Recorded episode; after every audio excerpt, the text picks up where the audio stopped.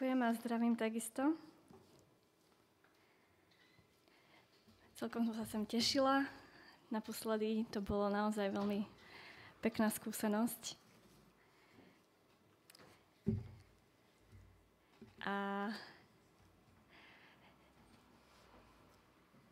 ten text, ktorý sme na začiatku čítali, síce mal byť e, iba verš 16, ale sme si to prešli aspoň celé tomu, čo sa budeme venovať a možno, že nám to pôjde tým pádom aj rýchlejšie. A na úvod mám otázku, čo vy a čakanie? Radi čakáte? Také krátke čakanie?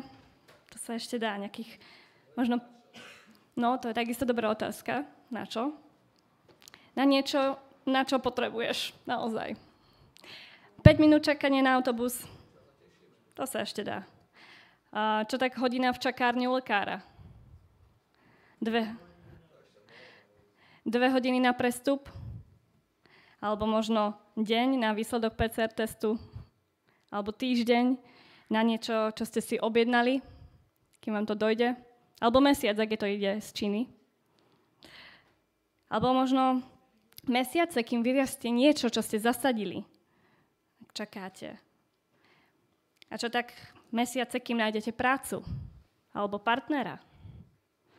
Alebo než počnete dieťa? Alebo mesiace, kým sa rana v srdci zahojí? A čo ak sa mesiace zmenia na roky? A čo ak sa roky zmenia na 10 ročia? Čo robíme medzi tým? Čo robíme, kým čakáme? Aký som človek, kým príde môj čas. Aký vplyv šírim. Ja si ešte otvorím teda Bibliu, dúfam, že vy takisto som spolu so mnou. Budeme sa venovať teda Rúd prvej kapitole.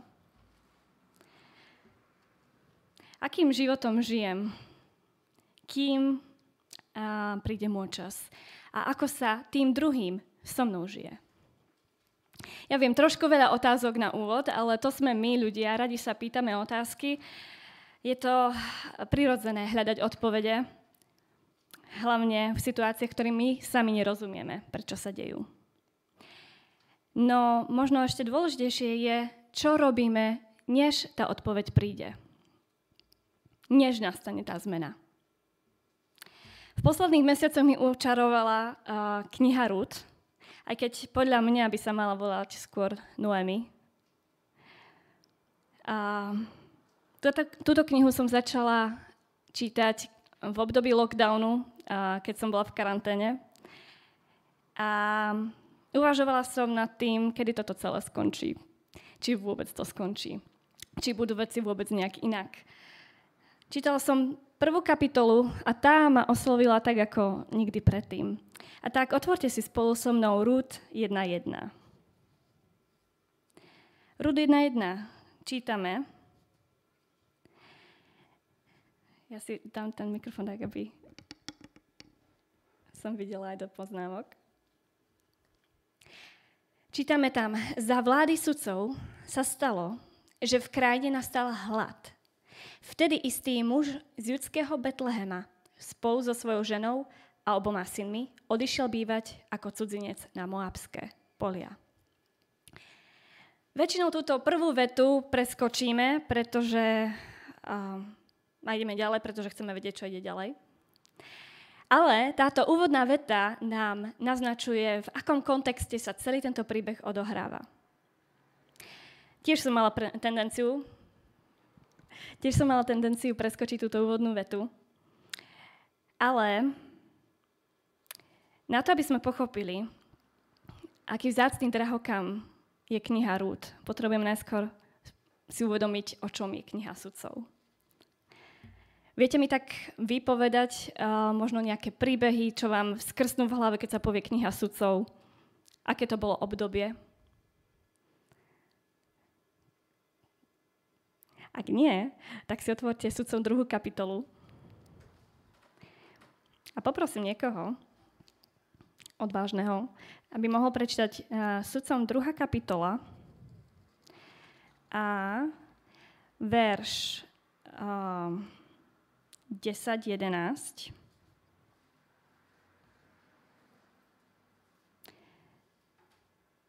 Desať, jedenáct, štrnáct. Môžete.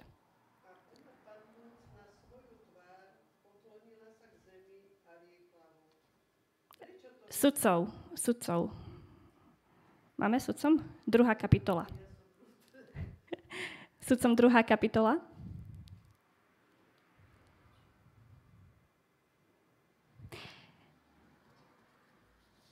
OK. Môžeme? 10, 11 a 14.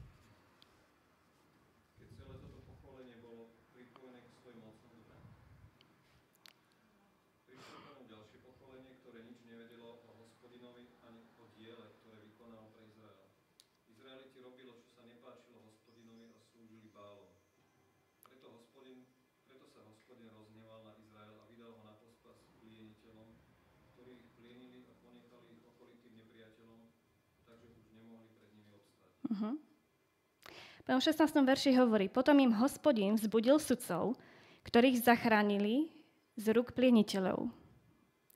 Idem na verš 18, hovorí, kedykoľvek im hospodin ustanovil sudcu, hospodin bol s ním a kým sudca žil, vyslobodzoval ich z rúk nepriateľov. Hospodin sa totiž zľutovával nad nimi, keď vzdychali pod tými, čo ich utláčali a trápili. No len čo sudca zomrel, znova si počínali zle, ba horšie ako ich otcovia. Chodili slúžiť a klaňali sa iným bohom. Nezrikli sa svojich skutkov ani zatvrdilého správania. Aké to bolo obdobie, toto sudcovské obdobie? Čo je to za obdobie? Je to veľmi turbulentné obdobie, obdobie chaosu, zvrátenosti, Skúsme sa pozrieť, skúsme sa pozrieť na poslednú vetu knihy sudcov. Čo hovorí? Posledná kniha. E, posledná veta knihy sudcov.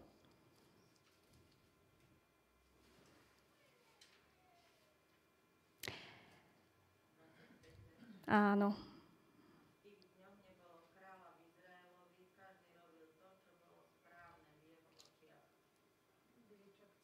Presne tak. Každý si robil, čo chcel. Každý mal slobodu. Každý, to, čo on považoval za správne, to robil. A tak sa stretávame s tými hrozno strašnými uh, príbehmi, ako napríklad ten fakt posledný, kde je ten Leviovec, od neho ide tá žena, on ide po ňu a do otcovského domu, tam sa zdržia, potom uh, idú uh, cestou späť sa zastavia v Benaminskom meste a tam a tam ju predhodí vlastne ľuďom, ktorí ho chcú spoznať. A tá žena je znásilňovaná, zomrie na prahu tých dverí. A on, aby po, rozoslal správu do všetkých krajov, čo sa tu stalo, tak ju rozporcuje na 12 častí a tie posle, pošle ďalej. Každý robí, čo chce. Len toto som opísala a keby sme pozerali film o tomto, tak povieme, že je to horor toto sa dialo v období sudcov. A tu, do tohto chaosu, prichádza príbeh akoby z úplne iného sveta. Akoby to všetko, čo sa deje v krajine a v spoločnosti, na týchto hlavných hrdinov nemá žiadny vplyv. Preto je podstatné spomenúť hneď v úvode, že tento príbeh o láske, súcite, odvahe, spravodlivosti sa nachádza v období nepokojov a malichernosti, svojvoľnosti a bezprávia. Tak prvé, na čím myslím a rozmýšľam, je, že to, ako sa správajú ľudia v našom okolí, v tvojom okolí, vôbec nemusí určovať to, ako sa budeš správať ty. Tak to, aká je nálada v spoločnosti, nemusí a nemá ovplyvňovať to, ako, je, ako to prežívam ja. Takisto aj Ježiš vyrastal v Nazarete, z ktorého čo už môže vzísť dobré. Nemusíme sa nechať ovplyvniť spoločnosťou ani okolnostiami. Pretože vieme, že ťažké časy nemenia náš charakter, ale odhaľujú ho. tak si skúste spomenúť, čo dobre ste zažili tento posledný rok, ktorý pre svet bol taký frustrujúci. Alebo čo dobre ste podnikli vy pre niekoho ďalšieho. Či, zmeno, či život ste mohli zmeniť, alebo niekto ten váš. Uprostred obdobia sudcov tvoj a môj život môže byť knihou Rud. Skúsme čítať ďalej. Ideme vlastne pokračovať v tomto príbehu. Takže čítame ďalej. Rúd 1, 2 až 5. Chcel by niekto prečítať? Ja viem, ja vás tu takto, možno nie ste tu zvyknutí, že vás tu do toho zapojím, ale vás rada zapojím, ak sa chcete zapojiť. Ak nie, tak zdvihnite ruku a ja vám nechám na pokoj. Môžeme? Chce niekto prečítať? Rúd 1, 1. kapitola, 2 až 5? Výborne, ďakujem.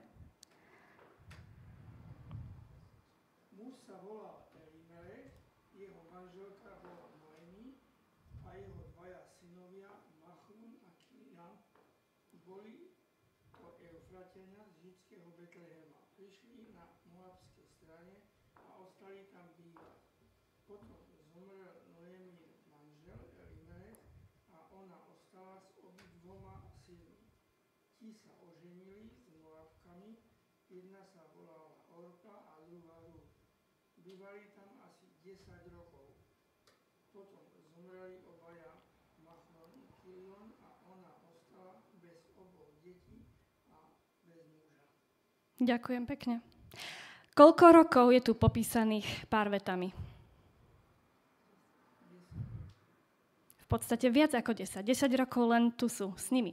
Čiže je tu viac ako 10 rokov v nejakých šiestich vetách.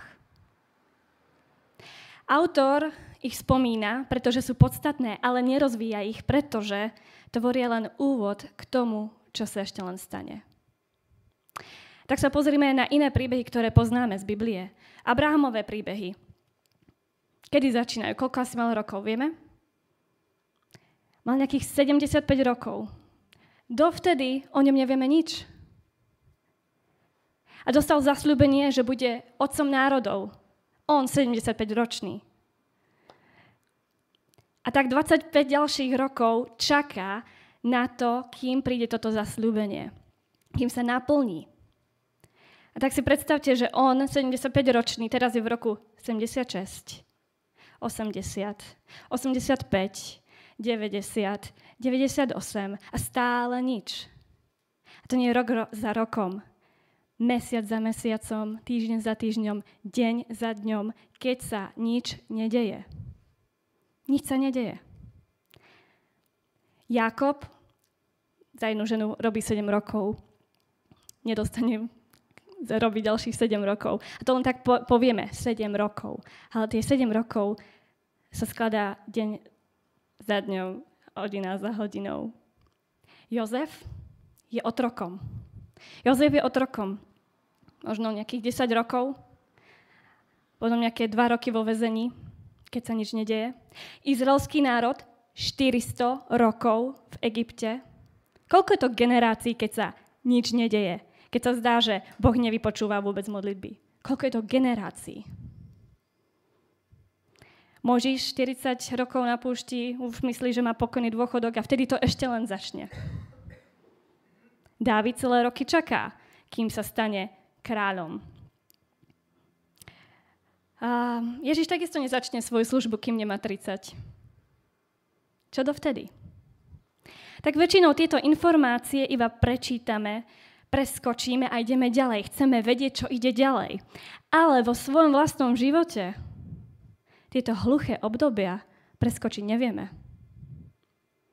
Príbehy v Biblii čítame akoby z tej vtáčej perspektívy a chceme vedieť, čo ide ďalej. Ale títo ľudia to nevedeli.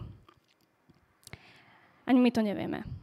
Rada čítam teda medzi riadkami a všímam si, čo tam napísané nie je. A tak nie je napísaný každý ten nudný deň Abramovho života, keď sa nič nedialo. Máme popísané tie zásadné udalosti, ale tie sú výsledkom každodenného života s Bohom. Kým mal 75 rokov, nevieme nič o tom živote, čo bolo dovtedy. A predsa len vtedy to všetko začínalo. Tak je, aj to je pekná pripomienka, že Boh s tebou ráta v každom veku. A ak máš pocit, že už ťa nič neprekvapí, tak ver, že Boh s tebou ešte neskončil.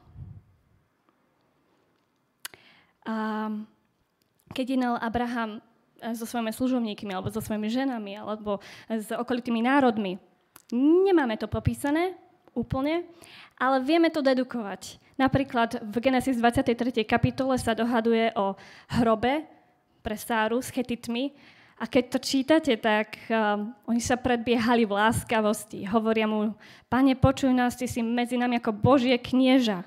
Pochovaj mŕtvu v najlepšom z našich hrobov. Nikto z nás ti nebude brániť. Čoho je to výsledkom? Všetkých tých dní, ktoré nemáme popísané. A tak rovnako si predstavte Jozefa, ktorý je otrokom, deň čo deň, pracovať, bez nejaké vyhliadky na zmenu, odmenu, slobodu. V Genesis 39, 3 až 5 potom čítame, a že ten pán, jeho pán videl, že hospodin je s ním. A že pri každej práci ho požehnáva. Hospodin získal, teda Jozef získal priazeň a slúžil mu. Putifár ho ustanovil za správcu svojho domu a zveril mu do správy všetok majetok. Čoho to bol výsledkom? Všetkých tých dní, ktoré nemáme popísané. My nevieme, čo zažíval, každodenné rutinné práce a, a keď sa zdalo, že Boh ma nepočuje. Jozefovi sa darilo, pretože bol verný Bohu. Verne si plnil povinnosti a kvôli tej vernosti sa dostal potom aj do toho väzenia. A kto vie, ako dlho tam bol, kým vysvetlil tie sny tým spoluväzňom. A vieme, že odvtedy ešte dva roky upehli. Ďalšie dva roky, keď deň čo deň čakal na Boží zásah, ktorý neprichádzal. No ešte aj tam vieme, ako si počínal. Pretože správca žalára a ustanovil Jozefa za dozorcu nad všetkým, čo boli v žalári. Jozef dohľadal na všetko, čo sa tam malo robiť. Tak vieme, poznáme ten príbeh, že ten zvrat nakoniec prišiel. A to isté aj pri ostatných príbehoch. A väčšina z nás by dokázala byť trpezlivá keby sme vedeli, že to, na čo čakáme, určite príde. Ale to, čo to čakanie robí tak ťažkým, je to, že nevieme, kedy to príde a či to príde. Ak by som vedela, že ma čaká, to na to čakám za 10 rokov alebo za rok, tak ako by sme využili ten čas, kým to príde? Určite by sme nemali čas sa stiažovať alebo držať nejakú trpkosť v srdci alebo čokoľvek. Snažili by sme sa využiť ten čas. Tak otázka, nachádzaš sa v období čakania? V situácii, keď sa spýtaš, kedy to konečne skončí, kedy nastane konečne nejaká zmena, kedy bude zase dobre. Obdobie, v ktorom sa nachádzaš práve teraz, však môže byť len úvodom k tomu,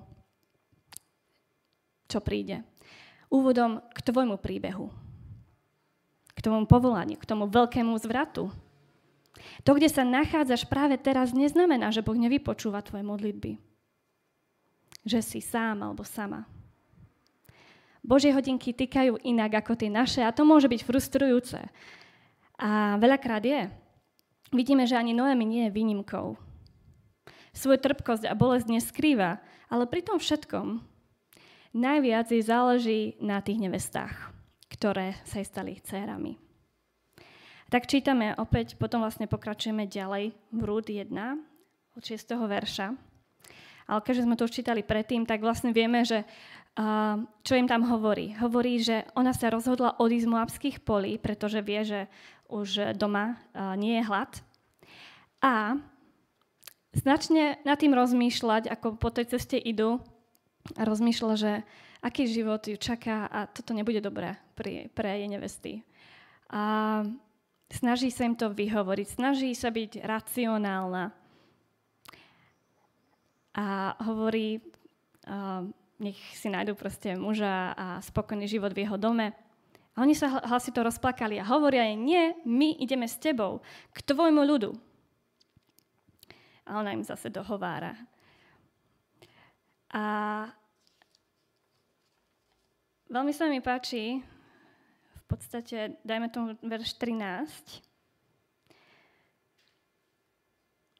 a 12, 12, 13. Vráte sa, céry moje, chodte, ja som už príliš stará na vydaj. Ak by som aj pripustila, mám ešte nádej, a tejto noci by som sa vydala a porodila synov. Čakali by ste, za kým dorastú? Mali by ste sa zdržiavať a nevydať sa? To nie, cery moje. Veď moja trpkosť je väčšia ako vaša, lebo hospodinová ruka doľahla na mňa. Tak som rozmýšľala, že ko, či tam teraz porovnáva tú svoju bolesť z ich, že moja trpkosť je väčšia, čo môže byť, lebo stratila muža a stratila dvoch synov. A tak som sa pozerala do ďalších uh, tých prekladov a napríklad Botekov preklad uh, hovorí Som plná trpkosti pre vás, lebo Jahveho ruka sa zo, zodvihla proti mne. A napríklad Bible 21 hovorí Néme, dcery, môj údel je pro vás príliš trpký.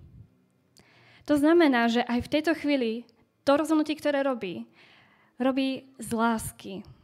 Mohla byť sebecká. Nič a nikto jej neostal. Mohla sa upnúť na svoje nevesty, ktoré sa jej stali dcerami, ale vidíme, čo je skutočná láska.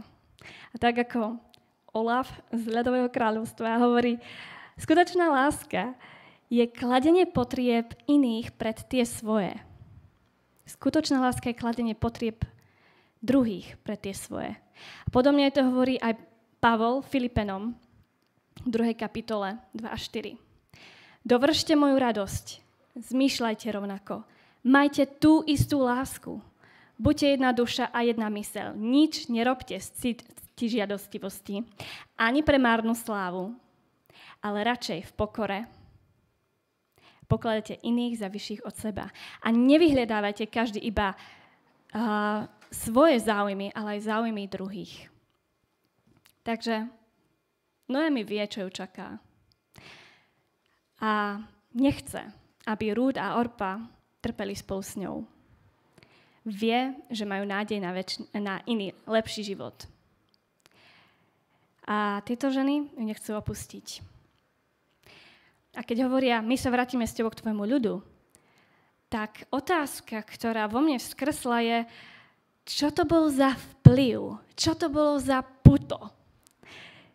Čo Noemi bola schopná vytvoriť s týmito ženami. Že sú ochotné všetko nechať a ísť s ňou.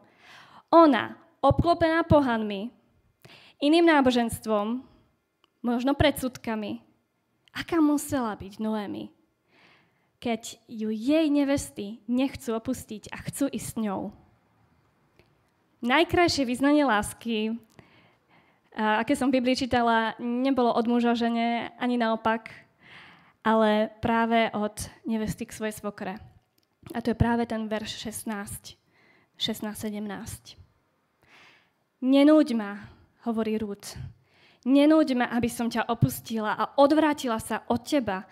Kamkoľvek pôjdeš ty, tam pôjdem i ja. A kde budeš bývať ty, tam budem bývať i ja. Tvoj ľud bude môjim ľudom a tvoj Boh bude môjim Bohom. Kde zomrieš ty, tam zomriem i ja a tam budem pochovaná. Nech ma hospodin prísne potreste, ako chce. Ak by ma od teba odlučilo niečo iné než smrť. To je vyznanie. Tak si kladem zase otázku, vyzerá môj, tvoj, život tak, aby nám niekto raz povedal tieto slova. Tvoj ľud bude môjim ľudom a tvoj Boh bude môjim Bohom. Môžu to dosvedčiť naši najbližší? Tvoj najbližší? Rodina? Inoveriaci? Neveriaci? Priatelia? Neboli by to najkrajšie slova, ktoré môžeme počuť Tvoj ľud bude môjim ľudom, tvoj Boh bude môjim Bohom. Takže aká musela byť Noemi? Že Rúd bola ochotná zomrieť tam, kde ona. A Neznámy kamarát uh, pracoval v Dubaji a hovoril mi, že tam poznal ženu Maďarku, ktorá sa tam vydala do toho Dubaja. A hovoril, že ako, ako to tam vyzerá aj na tom Blízkom východe. Že muži budú lietať a dvoriť tej žene, kým ju nezískajú. No a potom, keď sa zoberú, tak tá žena už spolu netrávia toľko času. Najviac času tráví tá jeho žena práve s jeho matkou. Deň čo deň, práve so svokrou. Ak si hovorím, že ak takto fungujú ešte teraz tieto vzťahy, tak podobne to muselo fungovať aj vtedy. A tak si predstavte, že 10 rokov, deň čo deň, je Ruth a Noemi spolu. Predstavte si, čoho všetkého Ruth bola svetkom u Noemi. Takže tu vidíme dôležitosť každodenného života s Bohom v období, ktoré sa nám nezdá nejak výnimočné v ktorom dokonca sa možno cítime zaseknutí, v ktorom sa nám zdá, že nás Boh opustil, že sa to nikdy neskončí. Rúd bola svetkom toho, ako Noemi nesla stratu manžela. A každý deň žila verná svojmu i jeho menu. Viete, čo znamená meno Elimelech? Elimelech znamená môj Boh, môj kráľ. A Noemi znamená príjemná, alebo moje potešenie. A tak, tak to žila.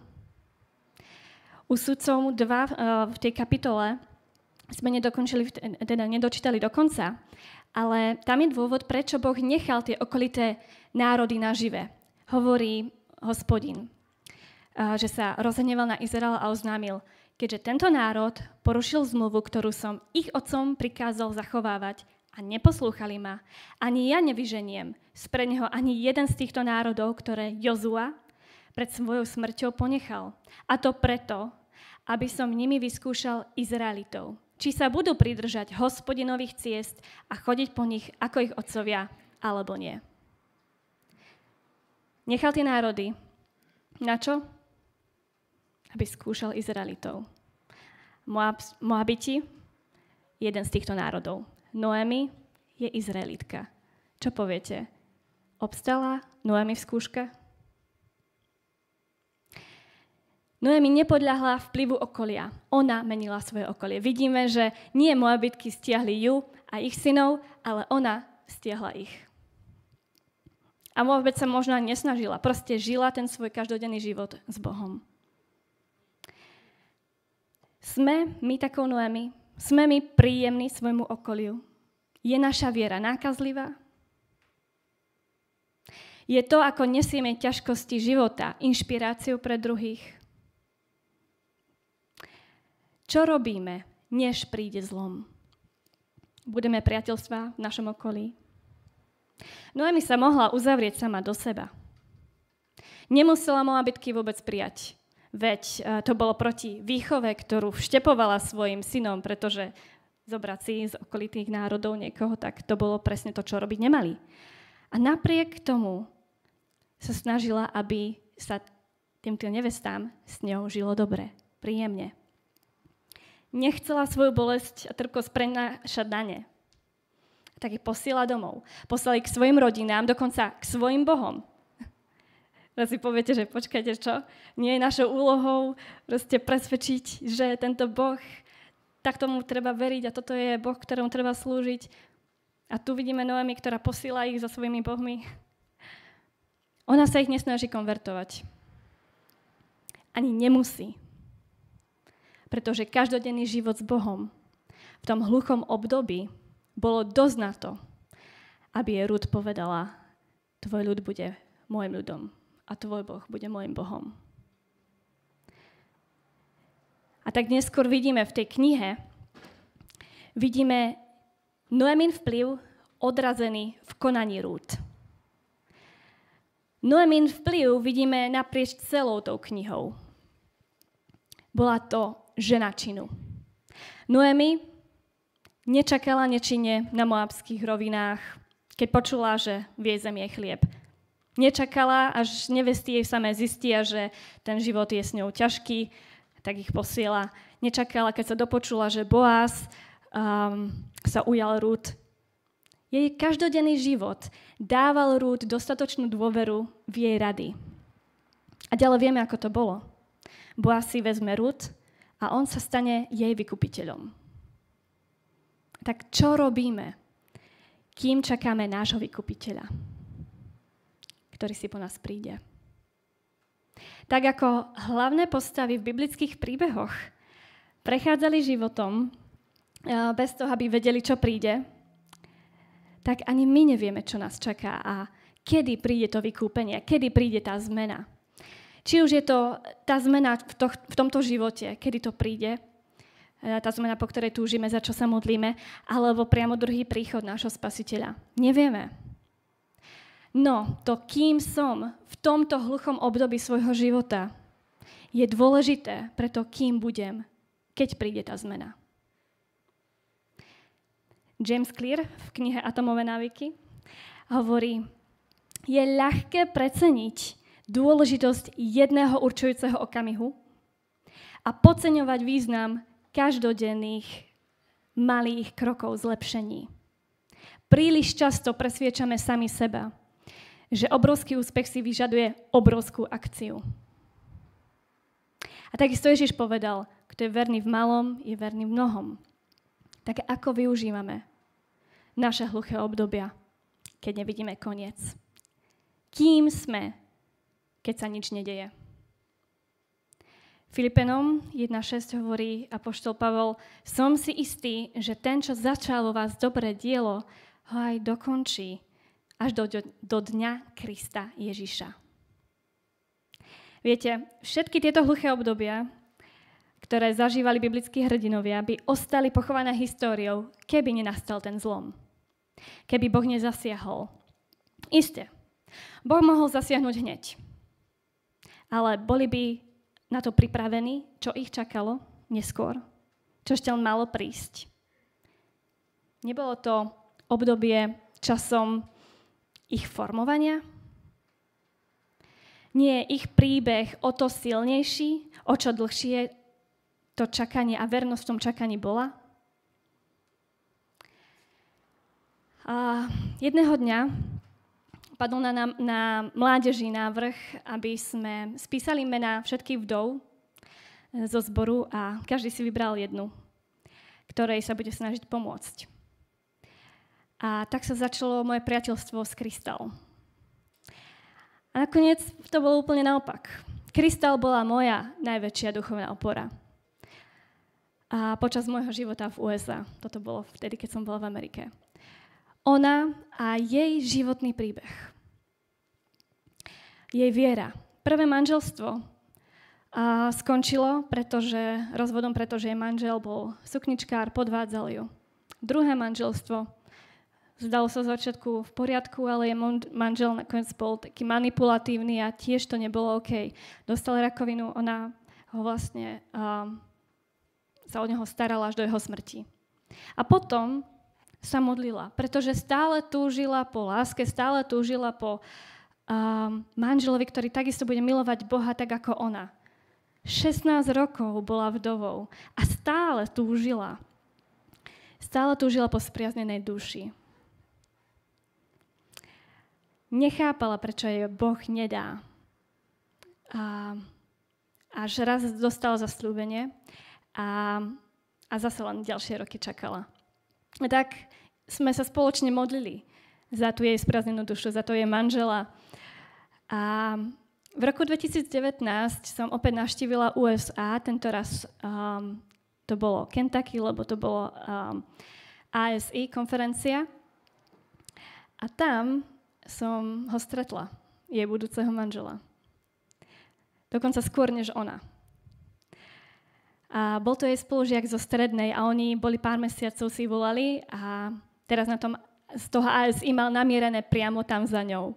A ja, keď som bola v tej Amerike, tak som jej volala, že som tam a ona, ah, tak to sa musíš ísť pozrieť na ten, na ten stánok, tam je môj priateľ. Ja, čože? Takže má priateľa. A o pár mesiacov na to sa naozaj vzali. A vtedy mala 76 rokov.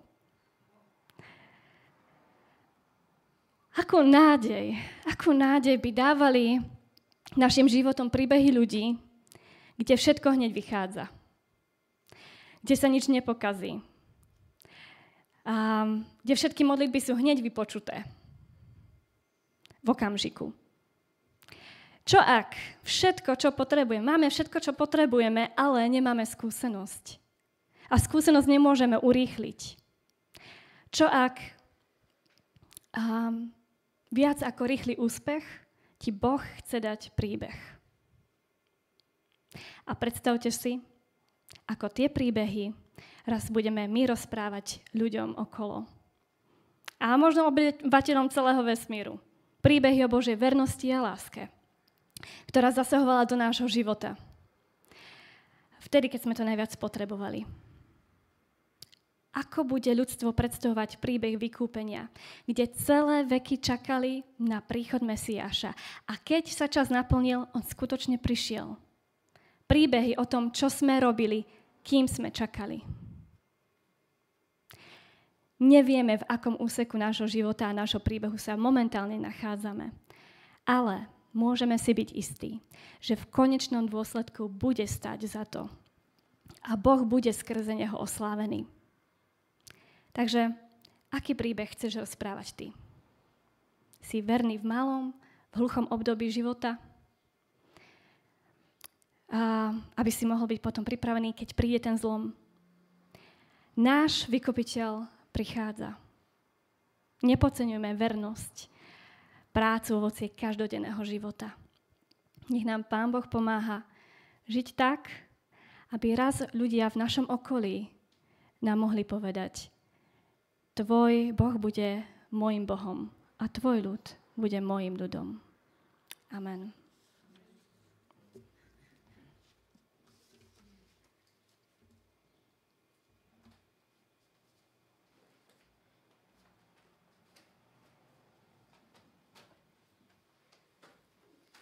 Veľmi pekne ďakujem. Chcem poďakovať nášmu Bohu za tieto úžasné, naplňujúce slova a myšlienky.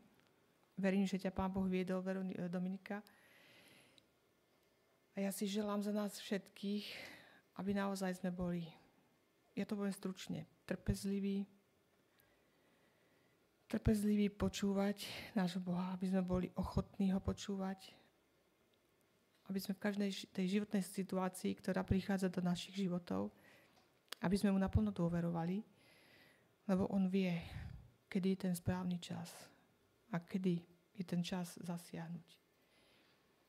Aby sme aj my mali tie svoje vlastné príbehy, ktoré potom budú vplývať na tých našich blízkych okolo nás. Amen. Poprosím sestru Livkovú, aby sa s nami pomodlila, ale ešte skôr, ako sa pomodlí, tak zaspívame na slávu a chválu e, piesen číslo 234 a z vďačnosti postaneme.